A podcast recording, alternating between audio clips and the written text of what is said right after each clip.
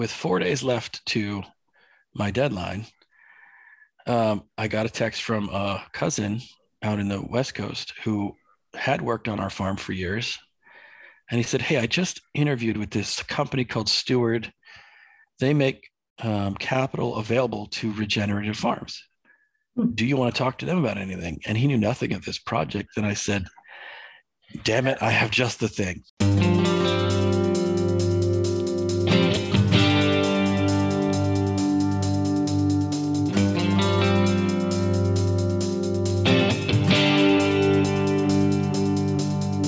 Welcome to Choosing to Farm, a podcast for first and returning generation livestock farmers and ranchers to share their stories, find connection, and provide insight into the life of farmers who didn't take the traditional path.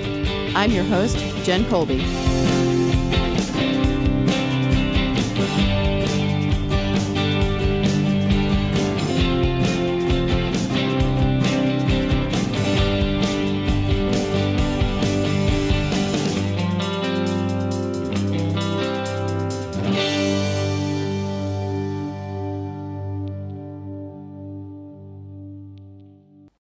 Hey folks, this is Jen. Thanks for joining this week.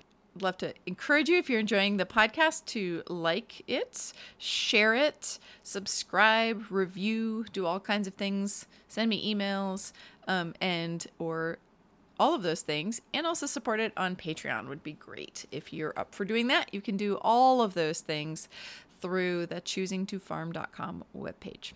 Thank you. So today is our second half of my conversation with Jesse McDougall. I just wanted to remind you, if you haven't listened to the first one, and you can listen to them independently, that's fine. But if you have not listened to the first one, I had some tech issues, so occasionally you'll hear a little bubbling noise. That was my microphone, which was only sort of on. So anyway, tech issues, but please forgive. So this conversation has a lot to do with funding, land access, how Jesse got some expansion opportunities and was able to access that land through an unconventional funding opportunity, which is pretty neat. I think other folks might enjoy listening to that as well. We also talk about some of the wider system level stuff that needs to support farms being able to be successful. So we talk about processing, a tannery, distribution, some other things. And we ultimately talk about climate change as well. So we go a little bit bigger than just the Choosing to Farm side in this second half of the conversation, but I know that you'll enjoy it just as I did. So here's Jesse. You know, we had like a 10-year plan to get the sheep to support themselves, you know, and that was based on the meat sales. And then we were like, well, you know what? All those sheepskins are going out the back of the meat plant, and there's probably some value there we should look at. So we started collecting our own sheepskins, and then we started buying bags of sheepskins out of the plant from other plants for $5, because then the meat plant didn't have to pay to get it rendered down. And we sent those to the tannery up in Randolph, the Vermont Natural Sheepskins Company, started by Sarah Scully, who was a genius and a great person. And we would get those tanned up. And then we had, all of a sudden, instead of $300 of meat per lamb, we had $600 of meat and skin per lamb. And that, you know, was a surprise to us, but it worked. And so that kind of accelerated us from a 10-year plan to a 5-year plan. And it was that, but it was holistic management. I will give credit to, like, where are the opportunities here? What are we missing in this whole plan, in the sheep enterprise, that we're not capitalizing on? Like, what are we producing? Where are they going? And what can we recapture? And sheepskins was obvious. And now Sarah Scully, listed that business, Vermont Natural Sheepskins, for sale a few years ago, and we got some partners together and we bought it with RFN. So now we actually are running the tannery. I had no idea that you guys were running the tannery. I knew it had gone to Southern Vermont. I did not know that. Yeah, no, we bought it and brought it down to Manchester, Vermont, and just it took a year to move it and rebuild it. And I mean, Sarah left it in great booming condition with great equipment and great customer lists. But it took us a year to move it and started back up and find the right tannery manager, who we did, named Derek Anderson. And he's also a wizard, a guy who was tanning sheepskins in his college dorm room. You know, how do you find that guy? You find that guy. My gosh. I don't know. You know, Vermont's a small state. Wow. So we moved the tannery actually to Manchester because he lives nearby. So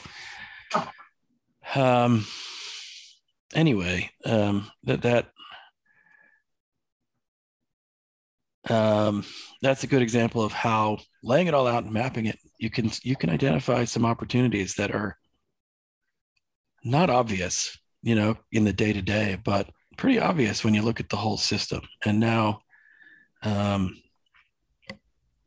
we're getting into even more of that. We're getting into like bone broth and pet food and trying to make use of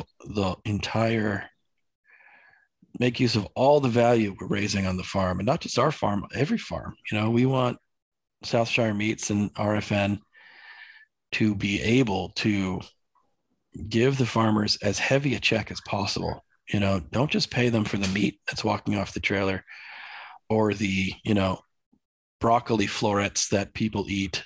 You know, use the whole crop. You're producing a lot of value that just goes to waste, even if it's just compost that we're producing, you know, so like in animal agriculture, we're doing, let's just say lamb, because I'm most familiar with that. We're doing the sheepskins, which are selling online to, you know, San Francisco, the Bay Area, New York, Connecticut. It's hard for us to keep those in stock on the website. They sell out really quickly, and we have waiting list a mile long, which is great. And one of the reasons is they are raised in a regenerating ecosystem. You know, that is a big draw for people who want to have animal products that are good for the environment. And that's a new thing, you know, in the marketplace. Not a new thing in the world, but it's a new thing in the marketplace. So we're trying to not just capitalize on that ourselves as Studio Hill, but build a network of producers through the region, meaning the northeastern US, and we're starting in Vermont, who can produce verified regenerative products, because right now we're finding that the demand for it really outpaces supply. You know, there are food companies, there are home goods companies like Timberland, you know, for example, really wants to make leather boots, but the leather they've been sourcing, because it's the only thing available, is really hard to defend in the marketplace for good reason. But if they get verified regenerative pasture-raised leather, they can defend it and say, listen, we're sequestering carbon with our boots. We are improving bird habitat with our boots. We are creating more life on this planet with our boots. It's more defensible, you know, and people could feel how they want to about killing animals for food and products, and that's a personal choice. But then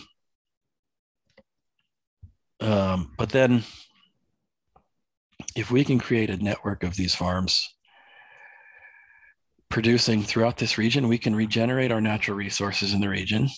We can bring that money into this region and be one of the first regions in the country and world that has created a steady supply of this into the global market.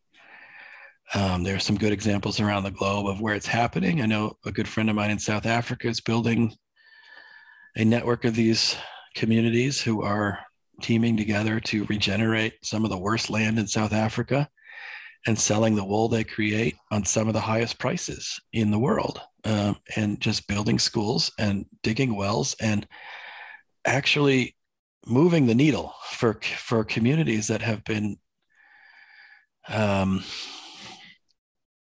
just struggling for so long, for so many reasons, because the traditional system doesn't help them. And I feel like there's this slim window right now where we can slip in and build it and then start supplying this stuff out as a co-op, like a collaborative effort through the region. And RFN is trying to build that the infrastructure that allows that to happen. We don't want to build a food system and own a food system. We want to build a food system to enable a food system with local, regional control, and we just want to see it happen. So that all to say, so that one day Studio Hill as a farm can farm, sell our products, and go back to farming and sustain the land and the jobs, and other farms can do that as well without having to juggle all these balls in the air. Because that's the dream. It's like, I just want to farm. I want to be on the land. I want to move sheep. I love my flock. I love my hills. I want to be there. And in order for that to be possible, a lot has to change. And we're trying. So I am now a desk jockey again in front of a Zoom screen all day, but it's now for a more compelling reason than just trying to buy Red Bulls and McDonald's. So, I do feel better about it. Oh, good. Well, I hope so, because you certainly should. Thank you. So I recognize we've had a lovely, lovely chat. I have two more questions. One is about, so not only the expansion of the farm, but expansion of other businesses too. You've done some really interesting stuff on the financing and the fundraising side. And I wondered if you just talk a little bit more about that, because I'm just thinking a lot about folks who are trying to buy a farm. Yeah. You know, land access, what that's like. I mean, you guys were in the situation that you were in, which is a little different than some other folks coming onto a farm. But how have you haven't entirely bootstrapped it. You've done some other really creative things that are that's out true. There. What else have you done to sort of? Well, that's true. And I should say, as a base, we didn't have to buy the farm that we're on. And that is, and we didn't have to buy it from the next generation above us either. And we're very grateful for that. That day may come, but it wasn't in our generation. And we're very cognizant of that fact and grateful for that. We do lease it, but for a family rate. So we have that going for us. Doesn't mean we were flush with cash and working capital and all these things. We just didn't have to buy it. So yeah, we had to bootstrap a lot, but when it came time to grow and expand and find other money, there are the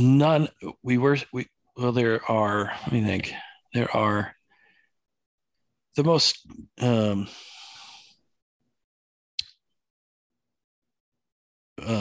interesting example, I think, of this is we have expanded the footprint of the family farm now by 75 acres of abutting land, which fell in our laps. Like I was called by my neighbor one day to the north of the farm, and he said, "That's it. I've had enough of Vermont. I can't do another winter. You mentioned years ago that you'd like to hear if we were selling. Do you want to make an offer?" And, it's a beautiful hilltop property with a rather large house on it. And I knew I couldn't afford it. I had $18 in my savings account. But I didn't say no. I said, "How much time will you give me to figure this out?" And he said, "Well, I'll give you a month before I put it on the market to make me a good offer." And I said, I thanked him. It was really generous of him, and I appreciated that. And my head was reeling from that. and I go and I sit down at my desk. And as I'm trying to figure out how to move forward, I get an email from my neighbor to the south, and he says, you know, I said I'd never sell this land, but I'm getting offers sight unseen from people in Connecticut. This was during the COVID flight, you know, from the cities. You mentioned to me years ago that you were interested if I was selling. Do you want to make me an offer? I was like, oh, how much time do I have? And he said, well, you know, he was more flexible. He wasn't in such a rush to sell, but then, like, I remember it was a Thursday afternoon, and I was just sitting there and my mind was shattered. And I was like, well, the universe is telling me something here. You know, this is like a once in a lifetime opportunity. You know, land doesn't come up for sale abutting your farm very often. And so, you know, traditional lending doesn't love farms, doesn't love small farms. As everybody knows, the USDA has some programs, but we had pursued those in the past unsuccessfully, and a lot of them had matching requirements, fund matching requirements, and we didn't have the funds to match it. So what I did was I wrote a business plan based on our Airbnb farm stay success, which has been growing steadily. And I included a little bit about the livestock in there, but not much, because I didn't want to scare the banks away from us, you know. And so I shopped that around to the banks I had a relationship with. Just like, you know, where I had that $18 in my savings account, you know, I called them. I was speaking with two banks, and one dropped out early, and then the second bank saying we don't fund farms. That's what they said. And then the second bank that I talked to didn't quite say that, but, you know, and they were very, very polite, enthusiastic, helpful, came and toured the farm and everything, and saw the properties, and took a month to do it. You know, like, it was actually 26 days of working with that bank until finally they sent it to their underwriters, and the underwriters said, nope, we don't fund farms. So with 4 days left to my deadline, I got a text from a cousin out in the West Coast who had worked on our farm for years. And he said, hey, I just interviewed with this company called Steward. They make capital available to regenerative farms. Do you want to talk to them about anything? And he knew nothing of this project. And I said, damn it, I have just the thing. And I sat down and I put the livestock operation back into the business plan, and showed very clearly that we could double our livestock operation with these new grazing acres, and how much more regeneration we could do. And because it was conventionally managed land, we'd be taking over. And I sent it to Steward, and they looked at it and they said, this would be the biggest project we've ever done, but it's great. It makes sense. Let's try, you know?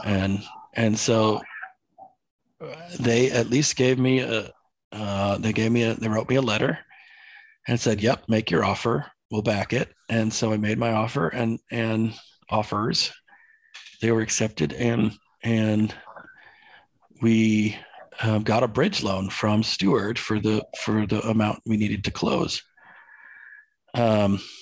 And so it all happened real fast in August, and I was kind of bewildered, and there was a lot of tears in the family when we got the phone call that it worked. And my wife's uncle Jim, who, you know, old dairyman, longtime farmer, farming since his whole life, couldn't believe anybody would come and help us. He was just flabbergasted that there was money out there to do this for a farm. And he looked at me in the eyes. He said, Jesse, I don't know what kind of fancy footwork you did to make this happen, but thank you. Wow. Could have had a disaster up there. 'Cause, you know, as you know, land is going fast, and it is going to second homeowners, and it's going to developers, and it's not often staying in farming. But we were, with Steward's help, we were able to swoop in and get it before that happened. And what I find most interesting about that story is, had we not been regenerating the ecosystem, had we not had the track record of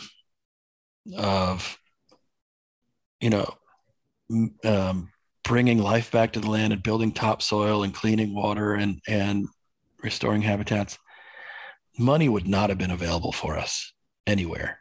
Yeah. You know, we would have been turned down by everybody. And it is right now very interesting that there is a lot of money out there for ecosystem regeneration. It's money that used to go into renewable energy. It's money that used to go into conservation. It's money that used to go into all these other places that is now becoming aware of ecosystem regeneration through agriculture. And you know, there are these, I'm learning, this is all new to me, but I'm learning that there are giant clouds of money out there in these retirement funds that, you know, that states and cities run, and just giant pools of money that are not owned really by anybody, but managed by a few people and a board. And they decide, we need to spend 5% of this fund this year on, or invest 5% of this fund this year on, quote unquote, feel good projects, right? Like environment, social good, hunger. And if you add up all the percentages from just a few of these funds, you see that very quickly there's billions of dollars slated to come down into this stuff now. And if you have the plan, you have the track record, you have the team, you can get access to it. And Steward is one way that it's, you know, Steward is one path that farmers can go to and reach out and say, listen, I need help. I need to buy my neighbor before they sell to a developer, or I need chicken processing equipment, or I need a new tractor, or I need, you know, this or that. And what Steward does, which is really interesting, is they give you the bridge loan if you need it. And that's a 6-month deal, right? And during that 6 months, before you have to pay back the bridge loan, they're building you a public participated loan campaign. So it looks like GoFundMe, it looks like Kickstarter, it looks like that kind of campaign on the face of it, but it's not a donation. It's not a equity, right? It's just a loan that people make. So basically they are reselling their big loan into smaller pieces out to the general public, so that if you or I or people who have money sitting in a savings account want that money to be regenerating land, want that money to be at work and earning a good interest rate, they can buy up $500, $5,000, $10,000 of a loan made through the Steward platform, and then get interest on that for the next X number of years, 6 or 7 years. So Steward and their CEO, Dan Miller, realized that there's a lot of interest right now in regenerating the world. And there's no real good place for people with extra money laying around to put it directly to regenerate, you know, to get involved. So he built the system for people to do that. And now he is like connecting, he and his team, which are wonderful, are connecting farmers and projects up with this network of people. So that's where we are right now. It's the biggest project they've ever done. We are, the campaign is for $1.4 million because land ain't cheap, right? No. Land ain't cheap. But our business plan shows with the model that we have, the livestock expansion, the Airbnb expansion, we can cover it all and pay it off. And I'm terrified most nights at 3 a.m. thinking about that, but I have faith that we can do it. All the numbers work, and there's cushion and there's wiggle room, and there, you know, and Steward has been great to work with. But I find it, So where we are now is we're in that participated loan campaign, and we're selling off pieces of that bigger loan, and we're about 30% of the way there. And it's been huge. It's been an incredible experience, not only because people are lending their money to help Studio Hill grow and expand our, regeneration efforts and all that, but also the notes that people are sending in are so heartwarming. And it, Callie and I read them every night together when, the kids are in bed, and it just brings tears to our eyes to see people from all over the world who we've never heard of. They watch the video, they read the project, they believe in what we're doing, and they extend some of their resources in our direction. And it means a lot, and it's very, very touching. And that's, we didn't use Steward to fund RFN and Southshire Meats, but it's kind of the same deal. Like, it's also kind of a funny story. I was, never intending to do this. I was a bitter farmer standing in a hayfield complaining about what we needed in this area, just like so many of us, because people would ask. What happened there was people would ask. They'd say, I'd walk them around the farm and I'd show them the regeneration and how our production is increasing, and how our, the positive feedback loop is on the move in the right direction. And they would look at me, they'd shake their head and be like, why isn't everybody doing this? Why is not every farm doing this? And I was like, and the question is always the same. It's like, well, you can't. Not every farm, you can't do this. Like, it doesn't work because, you can't process animals anywhere. There's not here. You can't sell them anywhere. It doesn't work. And then they would look at me and be like, how are you doing it? It's like, I don't know. I'm just doing it. But I was invited once to speak to a environmental group in Manchester, Vermont, in the back of a bookstore.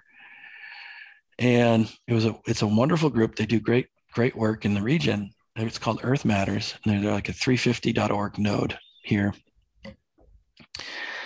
And I don't know what got into me that day. I was maybe extra bitter, extra tired or whatever, but,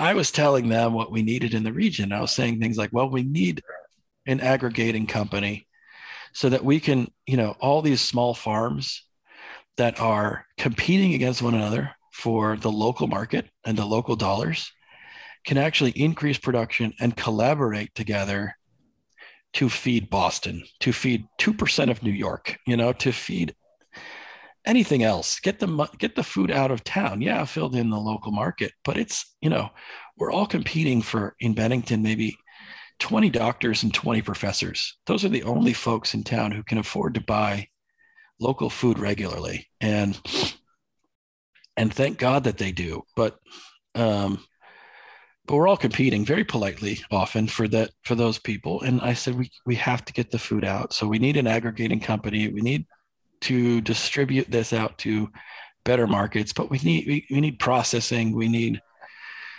all these things. And I'm like, if I could just raise food, sell it, and go back to raising food, and didn't have to do the accounting, emailing, customer relations, marketing, packaging, processing, all the stuff that bogs us down, I could easily produce double, and I could sell it for less actually and make more money because it would be fewer dollars per pound, but more profitable dollars because I was able to put down so much of my nights and weekends and harried work. Anyway, I just started spouting off, to be honest, complaining. And at the end of the meeting, this gentleman walks up to me from the back of the room. He was listening intently the whole time. And he walks up to me and he says, there's money to do this. And I said, great. He says, no. Seriously, there's money to do this. If we think about it, there's all this money to, you know, that is slated to go to environmental projects and renewable energy. And he's like, if we bring in this and we do that, there's money to do this. And I was tired and I was grumpy. And I was like, great, go do that, you know, just because farmers hear these things all the time and promised all these things all the time, and it never pans out. And, you know, our hearts are broken and we're skittish. And so I said, yeah, great, go do that. And he looked up at the ceiling for about, 3 seconds. He goes, I will. I am loving this conversation, but I wanted to take a quick break to thank our underwriter for this episode, the New England Grazing Network. The New England Grazing Network is funded by the Cedar Tree Foundation with the goal of gathering and growing more regenerative grazing farms across the 6 New England states to address the challenges and adapt to climate change. The New England Grazing Network partners offer education, technical assistance, events, regional coordination, and camaraderie for grazers to help you graze better. Visit NewEnglandGrazingNetwork.com to learn more about our work and meet the partners waiting to help you. And then I never heard from him for like 6 months, and I'm like, great. I didn't hear anything. And I didn't think and I didn't think anything of it, But then he reached out 6-8 months later, something like that. He goes, hey, do you want to meet? And I said, okay, sure. So we went back to the same bookstore. And I did some quick Googling of him just before the meeting. And it turns out, he comes from the finance world and had been involved in big renewable energy projects around the globe and had quite the impressive resume. And suddenly I felt like a doofus for blowing him off. But he says, listen, I've spent the last 8 months traveling the state, talking to everybody I can get a meeting with in Vermont, in the food hubs, in the farming communities, in distribution companies. And it turns out, what you're talking about. It does need to happen. And there's no money to do it in the state. So if I can bring in the financing, will you partner with us to build this out? He said, I've already partnered with this company, Grassroots Solar, in Dorset to build out the renewable energy side of this. Will you lead up the agriculture side of this? And I said, I can't do it for free. And he laughed, but you could see like the mindset I was coming with. I'm like, people always ask for free work, and he wasn't. He was like, no, we're going to build a company. It's going to be real. And I said, oh, I'm in. And so we partnered. So it was his company, Ambata Capital, our farm, Studio Hill, and Grassroots Solar out of Dorset were three-way partners in Regenerative Food Network. And we've been at it now for almost 3 years, meeting, talking, designing, planning, and now we're building. And we've turned on the meat plant in Wilmington with USDA poultry and red meat.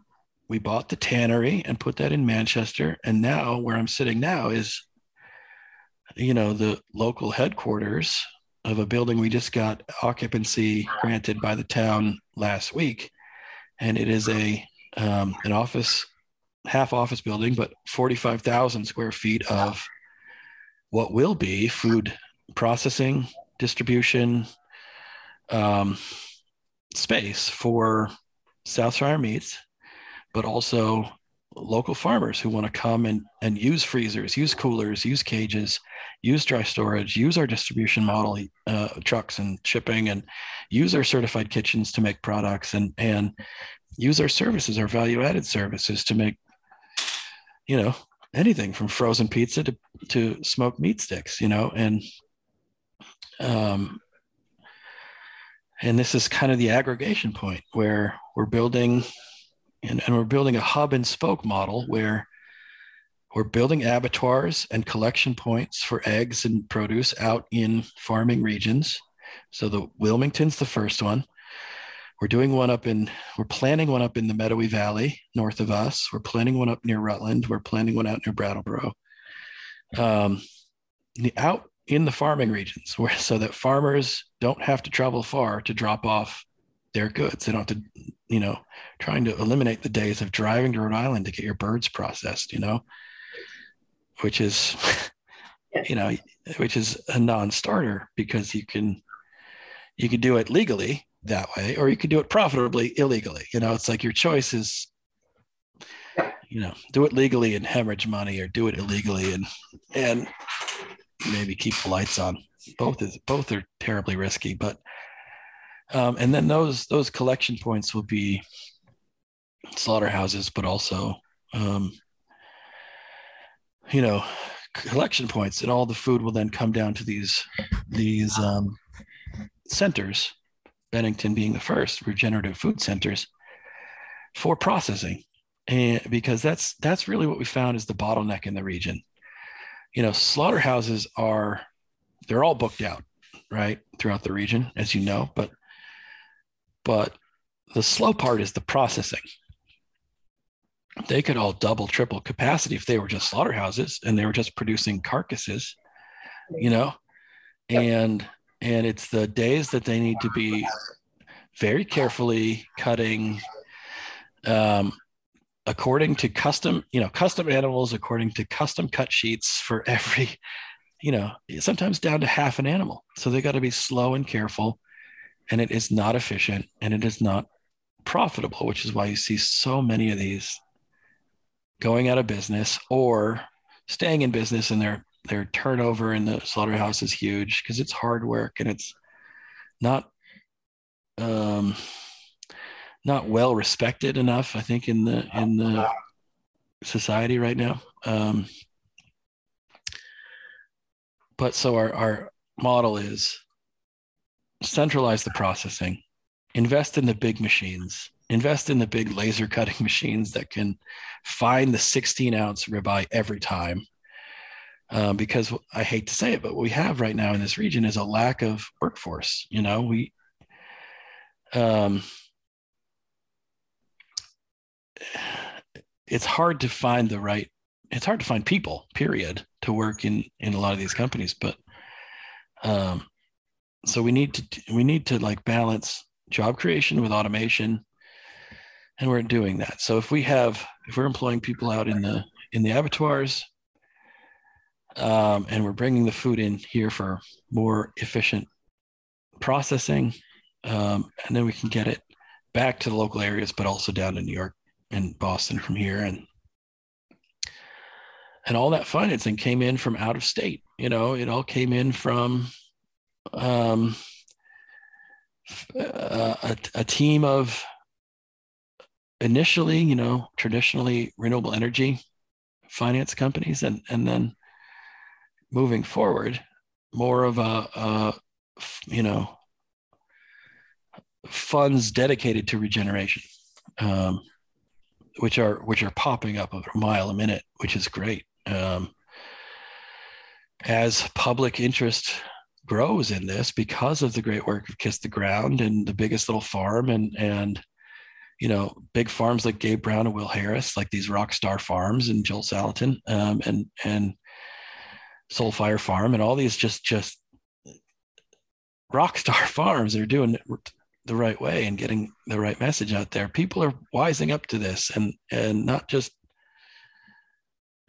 mortal humans, but also these titans of the universe that have a lot of zeros in their bank accounts. I think people want to be part of a solution.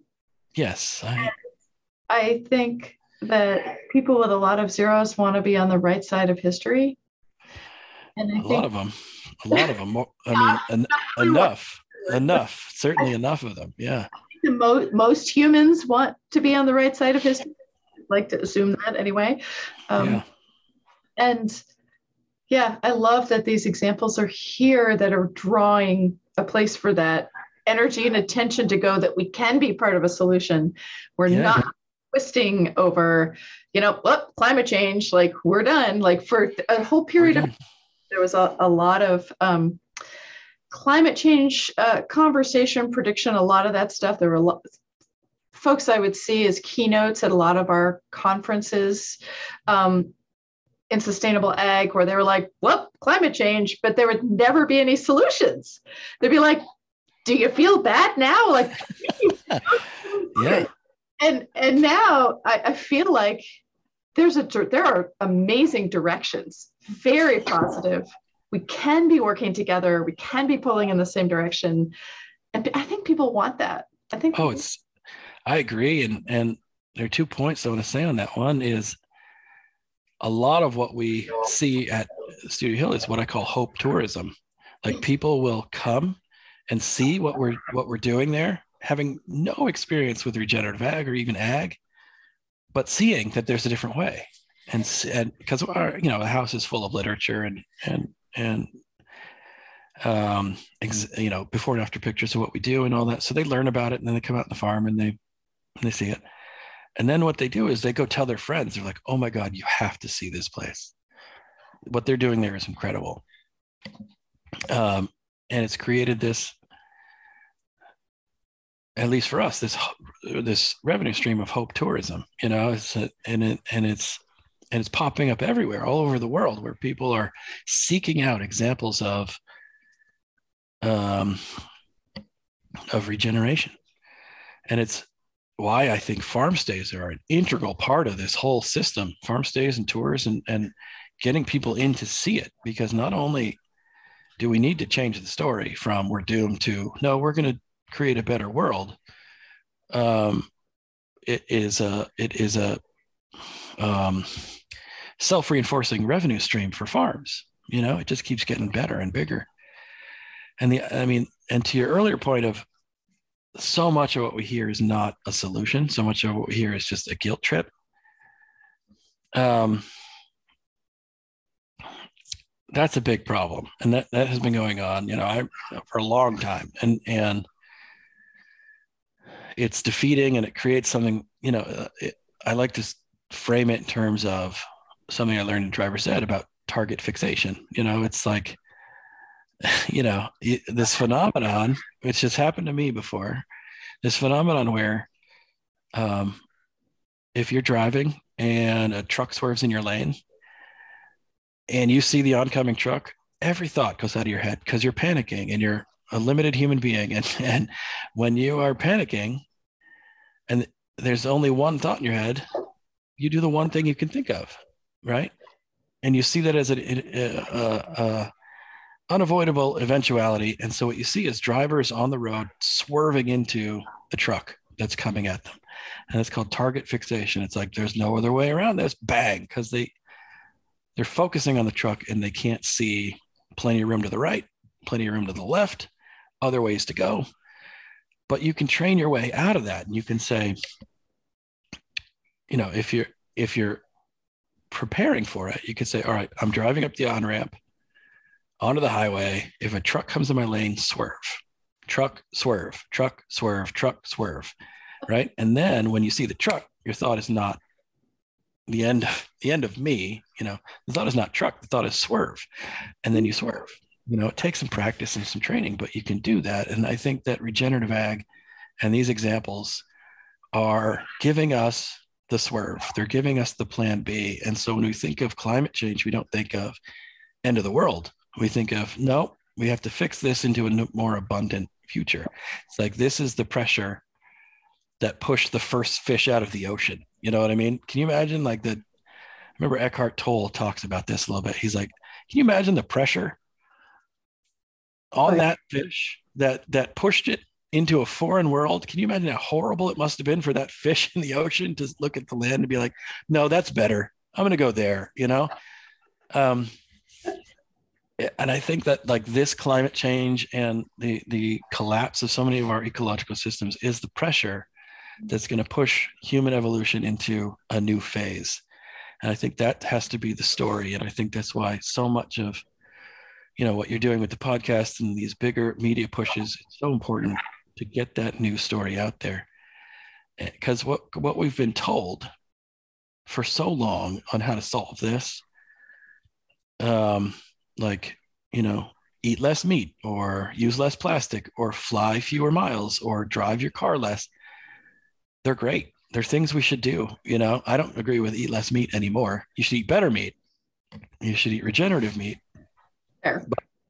But yeah, eat less industrial meat, to be sure. But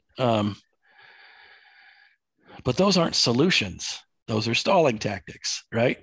Because that's a great way to describe it. Yeah, if we do all those things, let's say we just shut down. Let's say we go renewable energy tomorrow, and we stop using plastic. Those are great, but we are still at, you know, 440 parts per billion carbon in the atmosphere right now. We're still experiencing runaway climate change, whether we stop, if we stop emitting carbon today. So it's just a way to stall runaway climate change, slow it down a little bit until we find a solution, which is now this. Like, there are three places on the planet Earth that stores carbon, right? There's the atmosphere as CO2, which is global warming, climate change, terrible hurricanes. There is the ocean as carbonic acid and plant life and organic matter, but carbonic acid, which is the acidification of the oceans and the bleaching of the reefs. And then there's this soil as organic matter. Two of those carbon sinks are maxed out and we're feeling the effects of it. And one of them is very depleted in all the ag land and the deserts. The solution is to repair the carbon cycles in enough of the landmass on Earth through green and growing plants and the animals that care for those green and growing plants, to return that carbon down into the soil. And one of my heroes, Walter Jean from Healthy Soils Australia, likes to add, as soon as we rebuild the soil on Earth, enough of the Earth, not all of the Earth, but enough of the Earth, which is a small, and when I say enough, he's talking about, like, I don't know, the Horn of Africa, right? A lot of land, but not everything. And the water vapor in the atmosphere, which is a more potent greenhouse gas than carbon or methane, it heats the planet more than those two, will be held in the soil. So when it rains, instead of just hitting sand and evaporating out the next day, it will actually be absorbed and held in the soil underground in aquifers and refill the rivers and whatever. But if we can get that water vapor out of the, just a little bit of that water vapor out of the atmosphere by rebuilding the soil, we can, in, he estimated, 10, 20 years, start seeing the planet's cooling again. Like we would see the polar ice caps regrowing. We would see the polar bears getting back their habitat. We would see fewer and fewer of these massive storms that are caused by too much heat and too much water in the atmosphere. But it all comes back down to how we treat our agricultural soils, how we manage our conserved lands, and how we reverse desertification in the grasslands of Asia and Africa and Australia. And it's possible. And we get to work, and it would be faster than we expect. But so I guess my hope is we get this message out there enough in my generation. I don't expect to see this solved. You know, I'm 43. My back hurts. I'm tired most nights at 7:30. I'm not going to be around forever.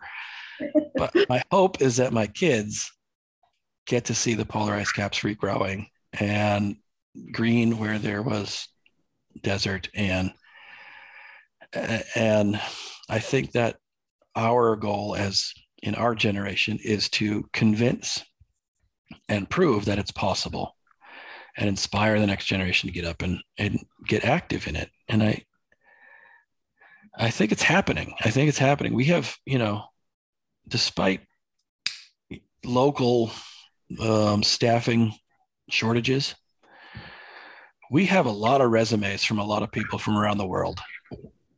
Like there's a stack right over there on my windowsill of people wanting to come and work in this,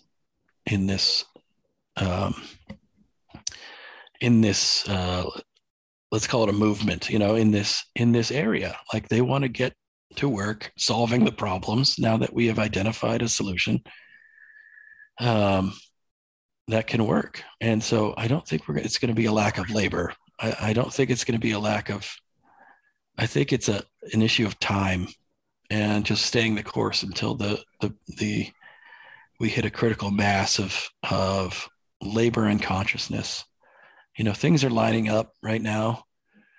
There are still challenges out there. You know, there are people who have other ideas. They want to build a technological world, and, you know, they want to fly their rockets to Mars and terraform Mars and give up on the Earth. And I'd rather terraform Earth, frankly. We have a lot going for us here that isn't on Mars right now.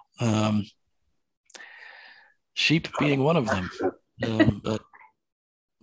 So I'm far more optimistic now than I was 10 years ago about the outcome of, you know, all the perils that we face today. And every year it seems to be catching more momentum and going in the right direction. What if it all works out? What if it all works out? That isn't the question. That's the question. What if it actually all works out? That's right. And we just paint that picture. Yeah. We got to paint that picture, let people know it's possible. You know, I have faith in humanity. I'm not an anti-humanist. I believe in the thriving of nature, you know, but I don't think that means at the exclusion of humans. I understand the argument of, you know, Alan Weisman's The World Without Us paints a picture of like, if we all die tomorrow, what happens? And the answer is the world flourishes, right? Oops. But I don't want that to be the situation. You know, I believe in humans. I believe, I have hope that we can rise above this, and we are very talented at survival, if nothing else. You know, we are slow, unarmored, running bags of meat, and we somehow we're able to survive to this point where we're pretty unthreatened on the planet by nature, other than, you know, global pandemics and whatnot. But we have a knack for survival, and I think we'll survive this too. So thanks for listening. I did consider cutting this down between these two episodes. I considered cutting them down because, you know, the question is choosing to farm about all of this systemic stuff, or is it about just individuals making choices every day or once or multiple times about whether they or you or I choose to farm?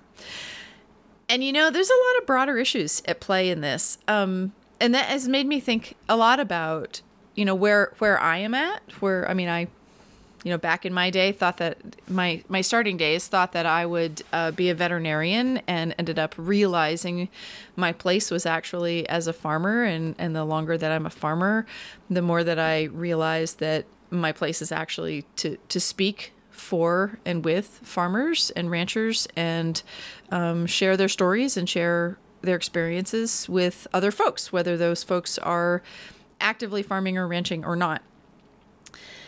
So we have to think about these broader issues, and we have to recognize that no farm exists or ranch exists in a vacuum. It doesn't. We have to think about things like processing, things about distribution, even if you are not someone who makes your living through direct sale. I mean, I recognize that many folks do, and that's fantastic, and we need that. But the truth is that we need all of the things. We need the folks who aggregate on a regional basis. We need the folks who are shipping into larger markets. We need folks who are direct marketing. We need all of them. And a bunch of our infrastructure in the middle is gone and has to be rebuilt. So we need those. And I'm grateful for Jesse and the folks that he's working with who are trying to rebuild some of those regional systems, because we need those all over the place. We need them all over the country. And we don't really have them. And also, if there's someone who is listening to this podcast who is not a farmer, and I know I'm speaking to you guys because I know that there are some folks who are regular listeners who are not farmers but would like, just want to be part of the solution that we all want to be part of. You may not want to be a farmer, but something in the conversation might prompt you. Being part of the solution in other ways, being part of an aggregation, being part of a processor. There's a lot more roles to play, and we need all of us. And so you may be a person who just says, I don't want the icky stuff, which I totally get, by the way. But you might be somebody who says, I want to be part of the solution. And these are ways that I can be part of that solution without necessarily being the person who does the icky stuff or the 24/7 stuff. So anyway, I hope some of this has prompted you, sparked you a little bit just to sort of think about that. I know that our next several interviews will be a lot more personal feeling, a little bit less systemic, but I hope that this at least gets you thinking, as it definitely does me too. I also wanted to include, I didn't keep the recording for the purposes of the podcast, but I told Jesse that some of the folks who are listening to this, and there are several of you who've written me that I'm speaking to you guys. I told him that other folks like us are listening to this podcast too. And he said, for all of you out there walking through a hayfield, I salute you and I appreciate your work. If you enjoy the podcast, please do jump on to choosingtofarm.com and you can share it there, review there, leave comments, join our mailing list. If you join our mailing list, I have a really cool freebie for you.